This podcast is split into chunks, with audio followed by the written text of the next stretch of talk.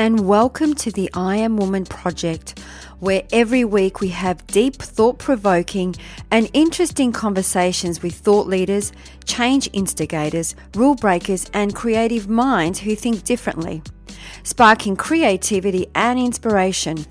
Our special guests on our show cover a variety of topics just for you, and they share their personal stories to inspire, motivate, and empower you, our listener.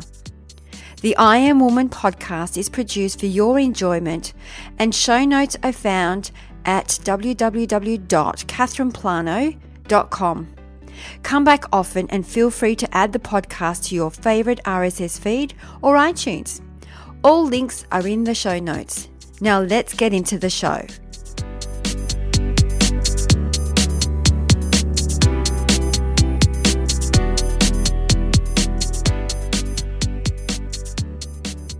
I'm curious. Do you want to know how to achieve lasting positive transformation, abundance, and empower your life? If you are not happy with where you are today and the repeating patterns that represent in your life over and over again, then a radical shift is what's required to help you make changes and live your life more on purpose. All you need to do is sign up to our email list and you will receive an online module on how to create radical paradigm shifts. You can get it completely for free when you sign up to our email list at catherineplano.com. And as a valued subscriber, you are also going to get exclusive content that's only available to our email subscribers, where we will have members-only events, free access to online masterclasses, VIP and discount tickets to all events. Only available for people on our email list, we offer bonus content with more advanced tips that are exclusive just for our email subscribers. There is an amazing stuff available for you only if you sign up to the email list, and you can do that by going to catherineplano.com and sign up on the homepage.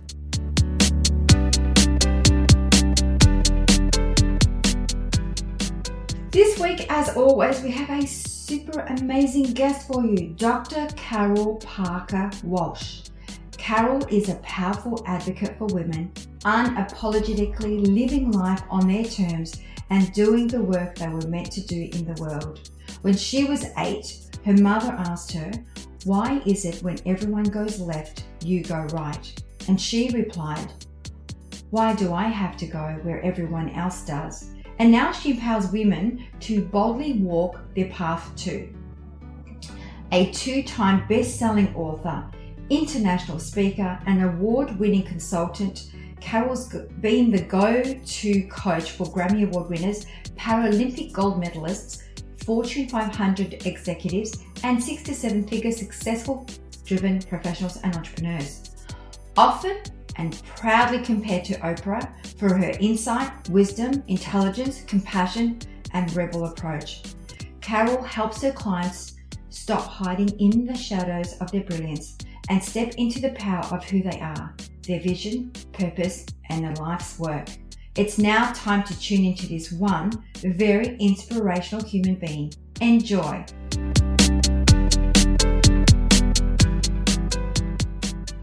Well, this week, as always, we have a super amazing guest for you, Dr. Carol Parker Walsh. Welcome to the I Am Woman Project.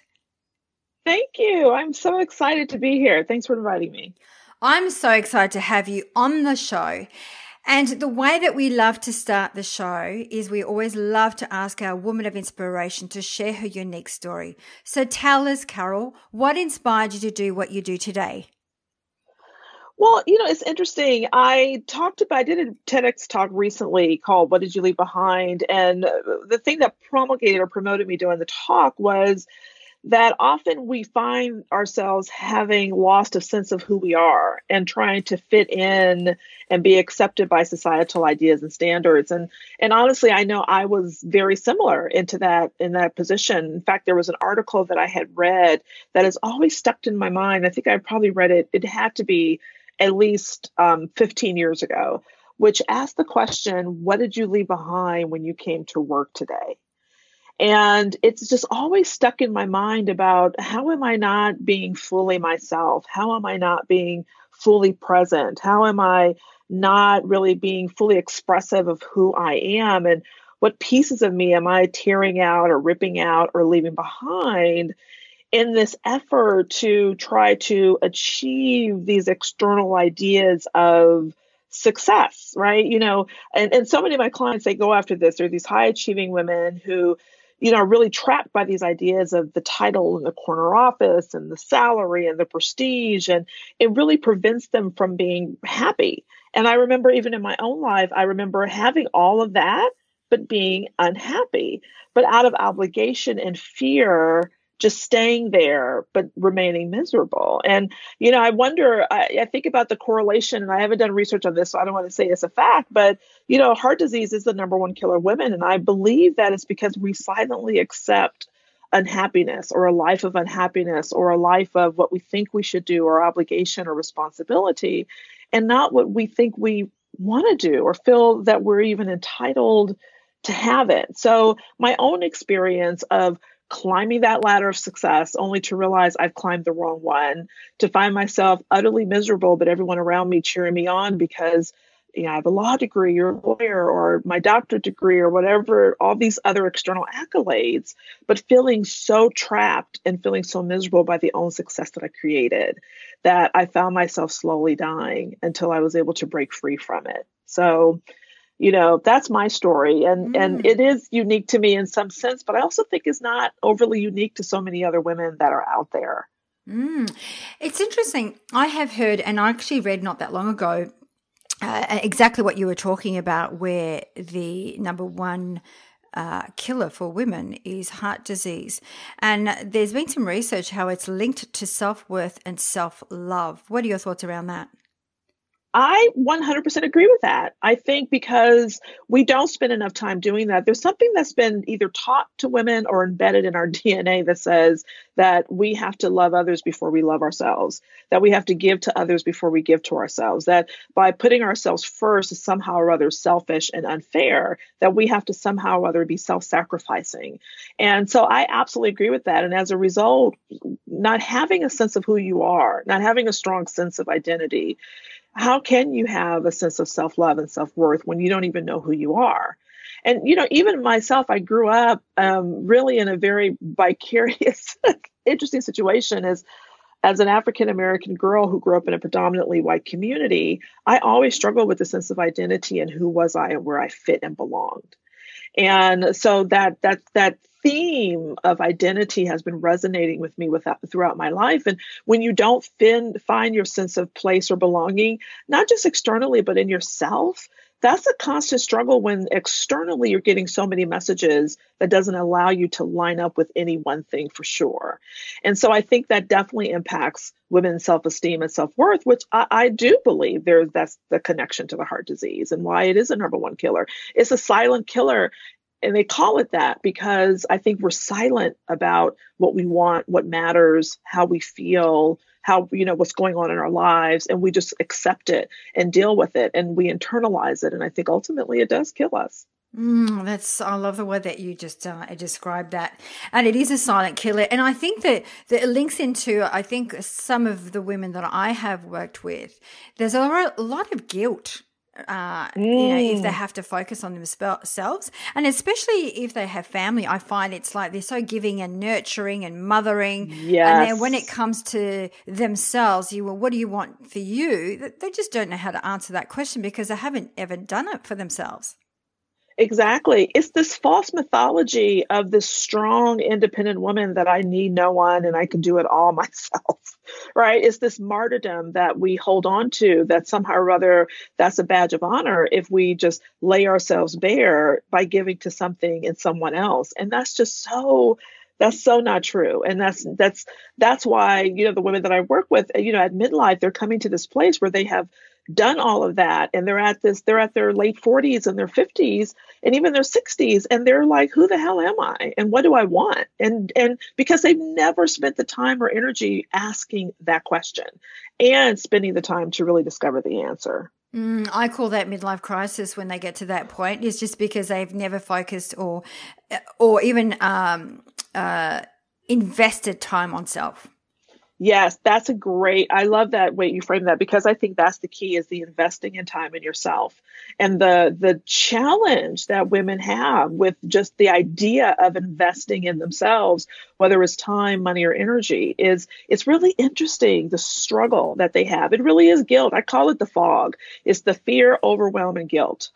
The fog kind of comes in and just blocks every sense of rationality. We're fearful of what it would mean if we upset the apple cart, or if other people can't depend on us, or we're not responsible or in control of everything. We're overwhelmed by the options in front of us, and then we feel guilty when we do make a choice that may seem like it's more self-focused and self-energized as opposed to something that's externally driven. Yeah, I love that. So, Carol, I'm curious, what has been a radical shift or some radical shifts that you have experienced in your life that made or changed you for the better? Yeah, there are three specific things I can think about. There's definitely a few that happened in my childhood, but the things that really crystallized the path that I started walking in adulthood first started with my divorce. And I know so many women who've gone through that can relate. It was really the first time post-divorce, and I became a single mom, with my two kiddos. And it probably was the first time that I really started to think about what I wanted and what did I want to have in life, as opposed to what was expected of me as a wife, as a mother, as at the time I was practicing, all these external expectations. It was the first time I thought, what do I want? What's best for Carol? And I remember struggling even with the idea of that. And but it was the time that I decided to go back to school. I always joke and say my doctorate program was more of a therapy than it was for anything else, because it allowed me to explore some really interesting questions around identity and who we are, and, human development and psychology, and so many things that have informed the work that I do now. But it was a powerful, just wonderful time for me to figure out who Carol was. The second thing for me was I was in a near fatal car accident, a drunk driver.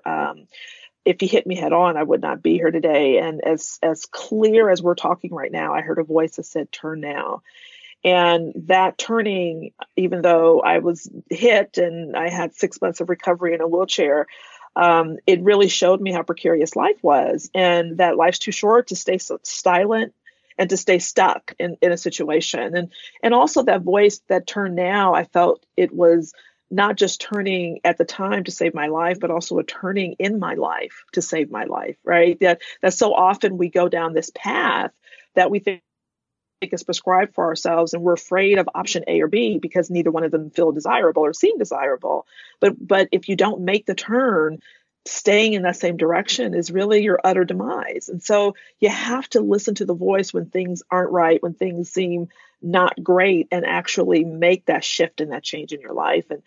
And the final one for me was the death of my dad. My father was an inspiration to me. He was a man who always went after his dreams, at least always tried to, and was filled with life and motivation, and would always tell his children that there was no limits other than the limits that we placed on ourselves, and to always go after our dreams. And he was so filled with that. And in his later years, he had Alzheimer's, so I just watched him slip away. But when he finally passed, it was something about that almost liberated me. And it was the final kind of linchpin that allowed me to step out into my truth and into my authenticity, and to claim and to really figure out what I wanted, but to own it and stand in that significance, and to really kind of live a legacy, to realize that what I was doing was not, I was just living, but I really wanted to do more. And it was almost an honoring of what he provided for me, and the insight and the inspiration that I felt I was leaving a legacy by stepping out on my own. And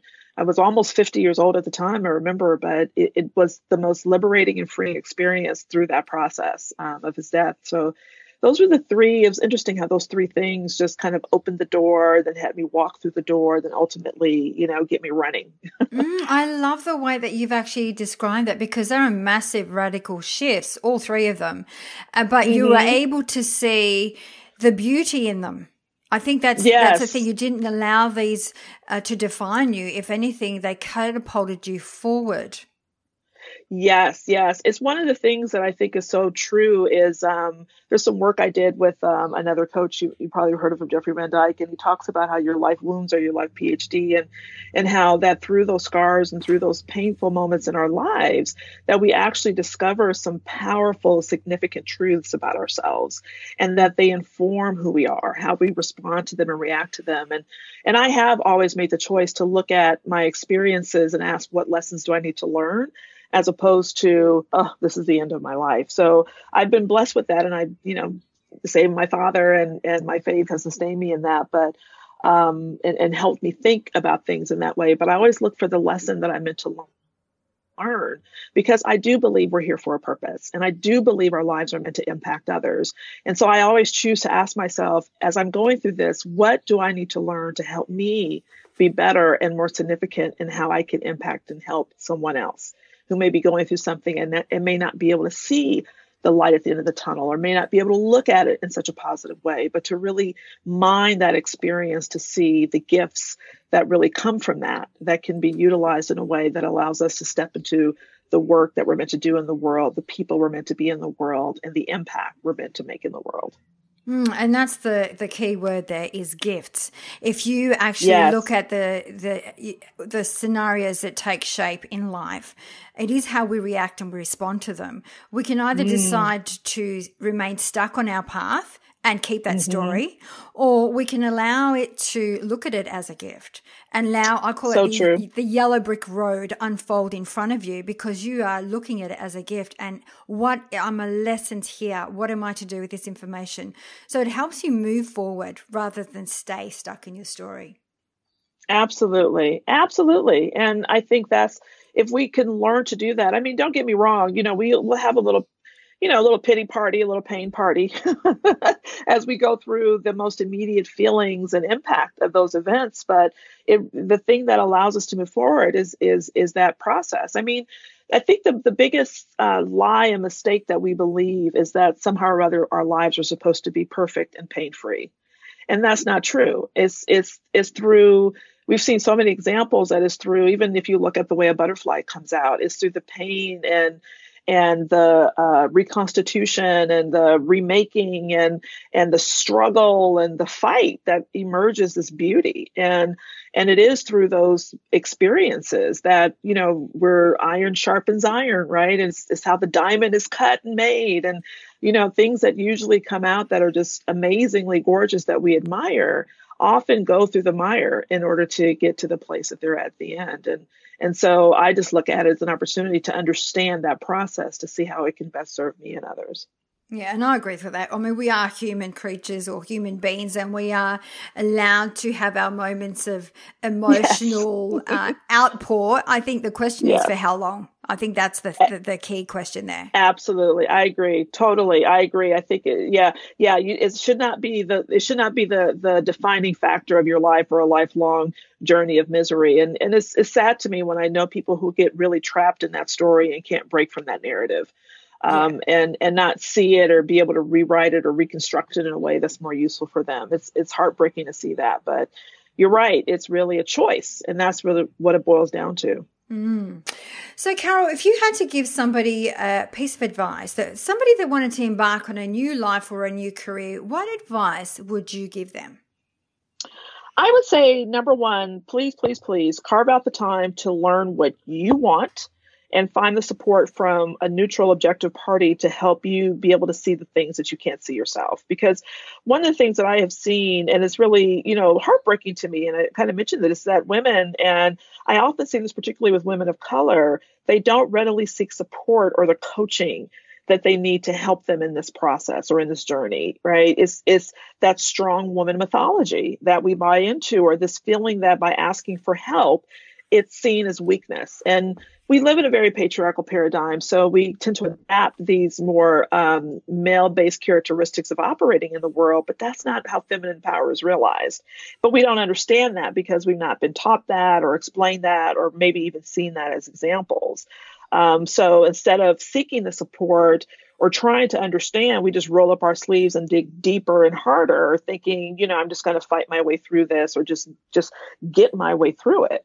But the problem is if we don't take the time to do the work to discover the truth of what we want, how can we really discover it, right? You know, so it's important in this fast-paced society, and particularly, you know, as I'm sure you know, working with, you know, high-level, high-powered, type A people, you know, it's go, go, go. And the idea to stop and think seems trivial or a waste of time because, after all, I'm intelligent and I'm smart and I should know these things.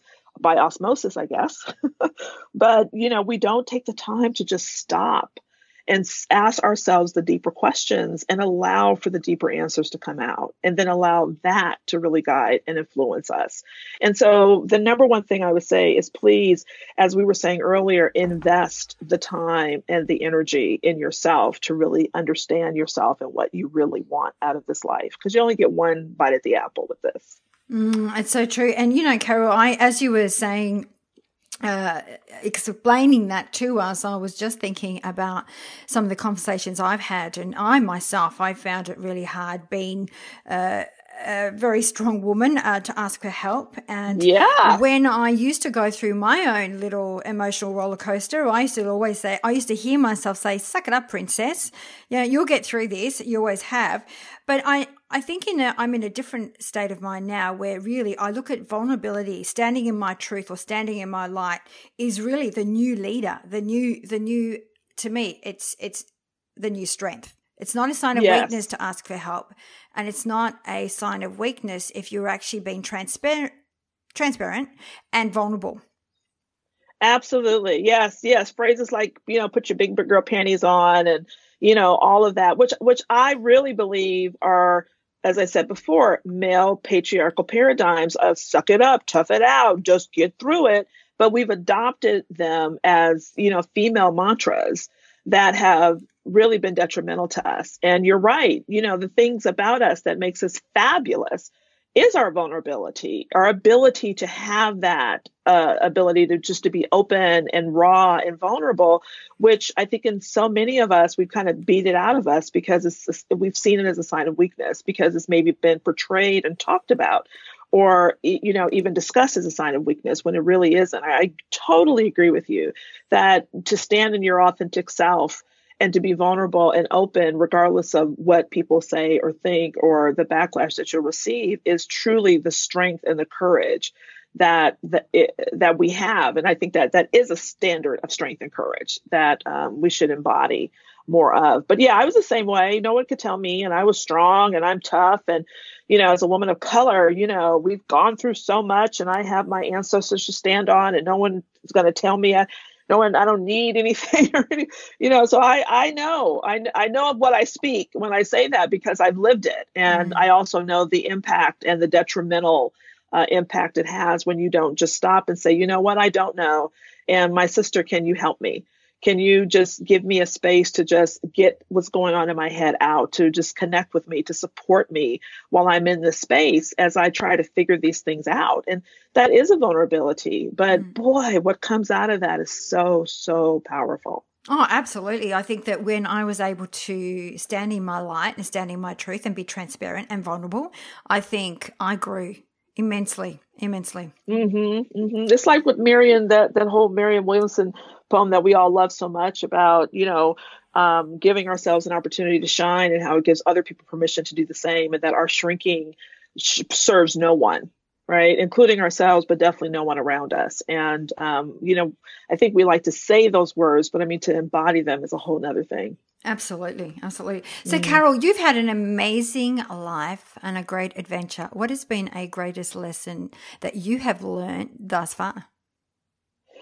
Well, you know, it was from my absolute favorite person, my aunt, who always, you know, was such a huge influence in my life. And she always, and we talked about this a little bit, but she was always someone who said that you have to always love yourself first, most, and always. And I remember as I was a younger person thinking, that is so selfish, Auntie. That seems so selfish to just be all about you, which is how I thought about it. But it is how it goes exactly to what I was talking about how women are taught not to do that, to be external in terms of our thought and who we want to take care of as opposed to taking care of ourselves. But she always had that belief. She always used to say to me, I love me more than anybody else. And I think, my goodness, that is such a bold statement, but how selfish is that? But man, what a significant lesson, because as I got older, the most significant, valuable, important thing you can do is to love yourself, is to consider to fill your cup, to see all the beautiful, fabulous, significant, magnificent, glorious riches within yourself so that you can realize and act in that space, and also to do that for others. For what I realize, in order to give at the absolute fullest level, you have to love yourself at the absolute deepest level. And that's something, and I watched her do that. Even though she would say that, I watched my aunt give to so many people when she didn't even have that much to give, and to serve and to support, and everyone knew her. I mean, when she finally passed away, it was almost like a dignitary passed, because so many people were impacted by the way she impacted their lives. But she still lived with the mantra, I love me first. So it clearly wasn't an act of selfishness. It was allowing her to also give at the highest level. Oh, what an amazing role model to have in as part of your family. And I look at that not being selfish, but self-full. Yes, yes. And it took me a while to get that. You know, it's interesting. It took me a while to get that. And I think that's a challenge that many women have. I think it sounds selfish, but it really is, as you said, self-full and helpful. Yeah, absolutely. So, Carol, the other thing that we love to ask our women of inspiration is pain point. We believe everybody's got pain points. What would be some of your biggest pain point, or a pain point that you stumble across on a day-to-day basis, whether it's business or life? And how did you find a solution to your pain point? Well, it's interesting. I love the work that I do and can do it nonstop without thinking about, you know, that whole self-care thing. I mean, I've learned to gain confidence, and I do love myself, but taking care of myself is an action that I was neglecting. And so actually a colleague and a friend of mine introduced me to this, The Morning Miracle, the book, and more specifically about creating a morning ritual or routine to just really set my mind, set my heart, set my intention for the day, and to really engage in a practice that allows me not to immediately go into my day and allow everything else that's happening to impact me in a way that doesn't allow me to protect myself, but to actually start the day by kind of putting on the strength and the armor to go out and do what I have to do so that at the end of the day, I'm not fully spent. So, you know, whether it's taking a walk, having a quiet time, I tell you, apps have been my friend. Finding things like the 7-minute workout on my phone, or a meditation app, or having my Kindle or the reader that I have on my phone to be able to read a few chapters, you know, in the morning, or inspirational poems or quotes or scripture or whatever it is, to just really set my mind and my intention.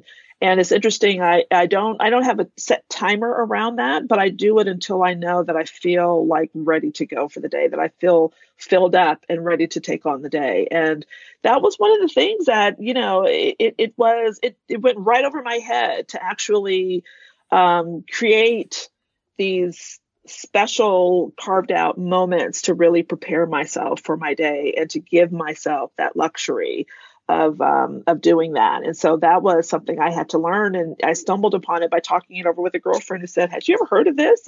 And it gave me really inspiration to create that pattern in my life. Oh, I love that. And I'm a big app person too with exercise just recently, because we're in the middle of winter, of course, and I found a yoga app for 30 minutes in the mornings, which is really cool. So it's helped me feel better about myself rather than go, it's too cold to exercise. I just found a way around it. I know. Yeah. Isn't that awesome? I mean, apps have just been my, you know, I mean, I am a midlifer, I'm, you know, I'm 55. And so, apps, usually I find them through my child. So or one with the other.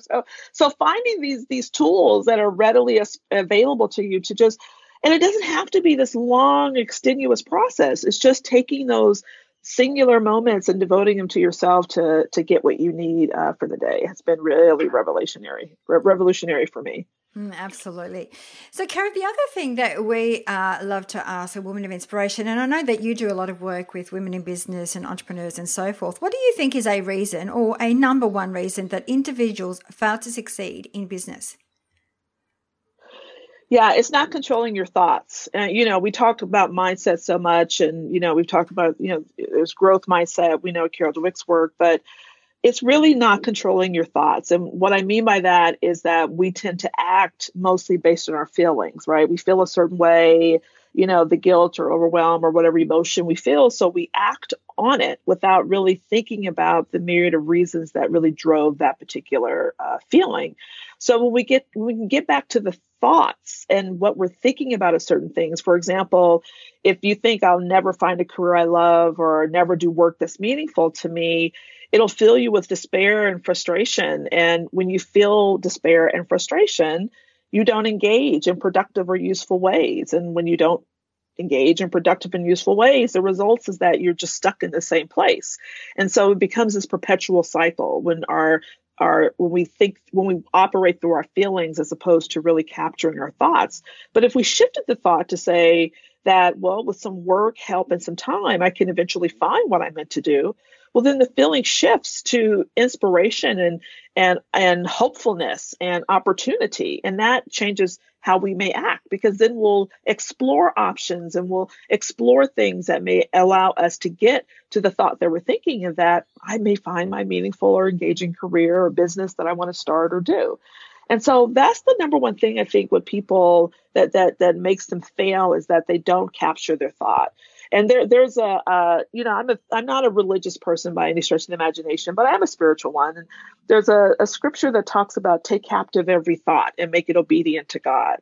And I love that particular scripture because it's really the same way. It's take captive your thought. Really think about, don't operate out of just what you're feeling. Examine that feeling by examining what you're thinking.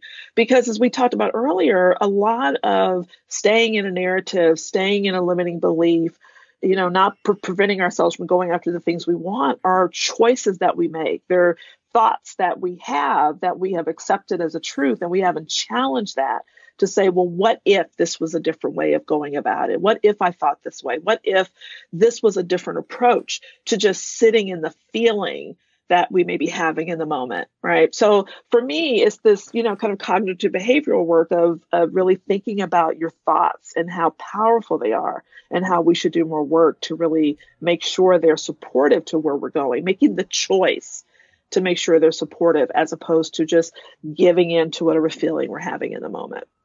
I love that question, what if? There's a whole story around Nelson Mandela shares his story about what if.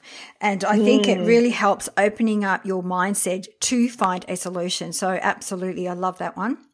Mm-hmm. So Carol, if we were to go back in time, back to your younger self, what advice would you give your younger self?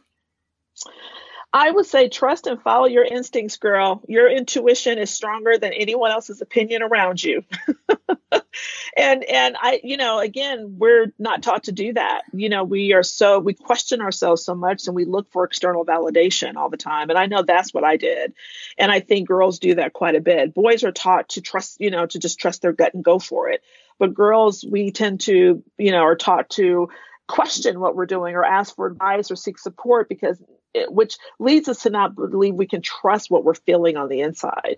And so then it creates this lifestyle of looking for external validation as opposed to internal validation. So, for me, I would say, girl, trust, better than any other advice, because the advice someone's giving you is based on their lived experience, not yours. It's through their lens of what they went through, which you haven't gone through. So they can only give you so much, but your instincts and intuition are really telling you where it is that you need to go.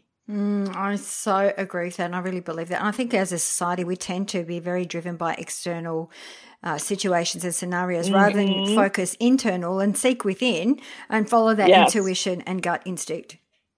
Mm-hmm. Yep. We haven't. And many times people will say, boy, I knew that wasn't what I should do. Or I was thinking I should do it this way. And boy, I wish I followed my instinct. And that's really a sign that we know internally, we know, I believe this to be true. Internally, we know the truth and what we want. What we don't give ourselves is the permission to allow that to be enough and allow that to be okay. And that's what I would say, to that my young self is that it's okay, trust yourself, girl. Oh, I love the way you said that. So, Carol, the other thing as we wrap up the show, we always love to ask our woman of inspiration to pick one word that best describes her personal brand. So what would be that one word for you? I went back and forth with this, and the one that kept coming up for me was a catalyst. It reminded me of that movie Pleasantville. I don't know if anyone has seen that. It had, I think Reese Witherspoon, I believe, was in it. But anyway, it was a story where these kids went into Pleasantville, this town where everything was in black and white. And when they entered into it, they kind of followed a singular paradigm. And when they fell into the world, they start introducing like, no, you don't have to do it this way. No, you can do it this other way. And then all of a sudden, as it expanded someone's particular mind, they turned into color. And eventually the whole town turned into color because they rejected the singular paradigm and embraced the impossible. They embraced all these opportunities and possibles, not knowing what would happen next, but excited to like live their life boldly. So I think in a lot of ways, I see myself as a catalyst, as helping high achieving professional women, midlife rebels, I call them, to wake up from this kind of black and white land and a world to move into the land of Technicolor. So, I would say catalysts would be my brand. I love that. And I love the midlife rebels. That is so cool. That is so true. I can relate to that. The other thing that we do as we wrap up the show, Carol, is we always love to ask our woman of inspiration to share 3 shiny golden nuggets for our listeners. So what would be those 3 practical exercises that you would like to leave for our audience today? Yes, get super clear on your superpowers. Know who you are and what you want to do in life. Don't be afraid to buck the status quo. And to walk your path, really discover your path and walk it, and not some predetermined path by someone else. Those would be the things I would say. Oh, I love that. I love all 3 of them. And Carol, where is the best place for our listeners to find you? Well, you can find me on my website at carolparkerwalsh.com. It'll lead you to my other social media handles. I'm often on LinkedIn and Facebook quite a bit as well, which are, again, Dr. Carol Parker Walsh, where you can find me. Carol, I can't thank you enough for coming on the show and sharing your wealth of wisdom and your stories. It's been very insightful for me today, so I've really enjoyed this time together. Thank you so much for your time and your energy. Oh, thank you so much. This has been an absolute pleasure. I really appreciate it. Thank you.